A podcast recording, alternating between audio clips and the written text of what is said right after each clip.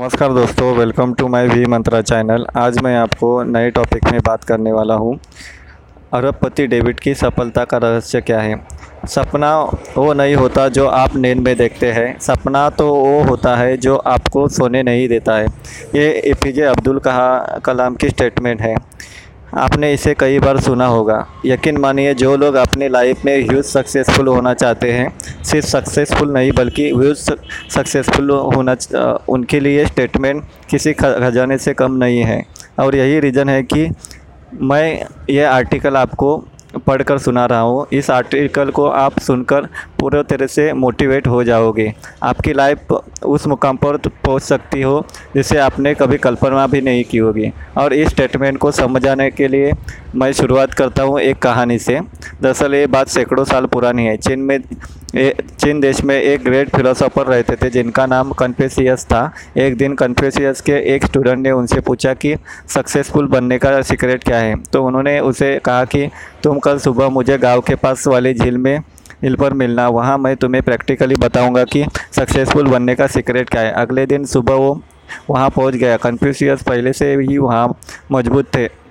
उन्होंने उस स्टूडेंट से कहा कि तुम्हें मेरे साथ इस झील में उतरना होगा। झील में उतरने के बाद से वो थोड़ा घबराया क्योंकि झील गहरी थी और उसे तैरना भी नहीं आता था, लेकिन अब गुरुजी ने कहा है तो उतरना तो पड़ेगा ही। और वे दोनों झील में उतर गए। जैसे ही उन्होंने पहला कदम झील में रखा, पानी उनके घुटनों तक पहुँचा। दूसरे कदम पर पानी उनकी जांघों तक पहुँचा। तीसरे कदम पर पानी उनकी कमर तक पहुँचा और चौथे कदम तक कदम पर पानी उनकी गर्दन तक पहुंचा। वह स्टूडेंट घबराने लगा क्योंकि एक और कदम आगे बढ़ाने के पर उसका सिर भी पानी में डूब जाएगा। अभी वह यह सोच रहा था कि कन्फ्यूशियस ने उसको सिर पकड़ा और पूरी ताकत से उसे पानी में डुबो दिया। वह पानी में पूरी तरह से तड़प रहा था, लेकिन गुरुजी उसे बाहर नहीं निकलने दे रहे थे। दो तीन मिनट के बाद जब गुरुजी को लगा कि ज़्यादा देर तक पानी में रखने से वो मर जाएगा, तो उन्होंने उसे पानी से निकाला और कुछ देर किनारे पर रिलैक्स होने के लिए छोड़ दिया।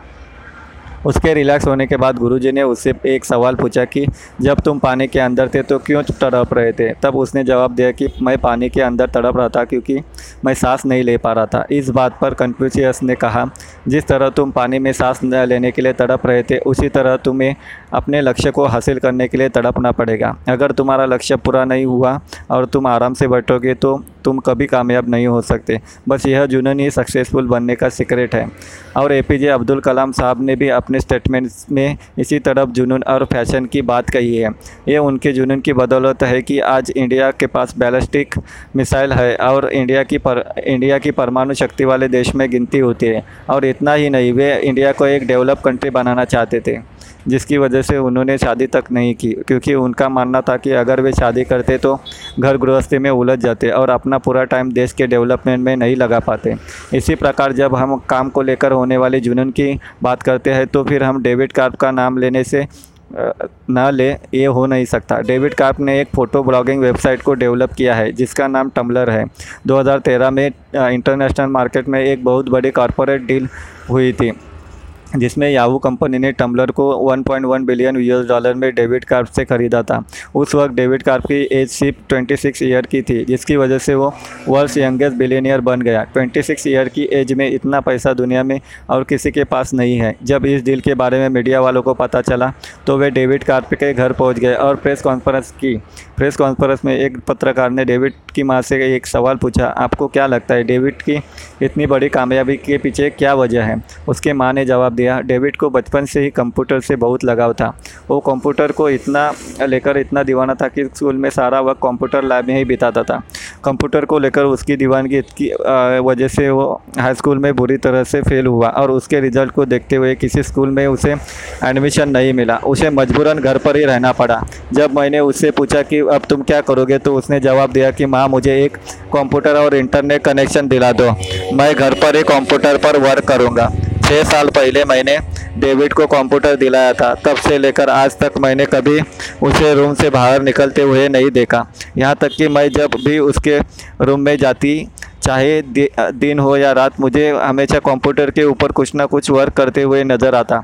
मैंने कभी इसे सोते हुए नहीं देखा। मुझे लगता है कि कहीं कंप्यूटर की वजह से एक दिन पागल ना हो जाए, पर आज मुझे लगता है कि कंप्यूटर के लिए जो इसकी दीवानगी और जुनून है, यही वजह है कि आज इसे इतनी बड़ी कामयाबी मिली है। इसलिए तो कहते हैं कि सपना वो नहीं होता जो आप नींद में देखते हैं, सपना वो हो जा होता है जो आपको सोने नहीं देता है।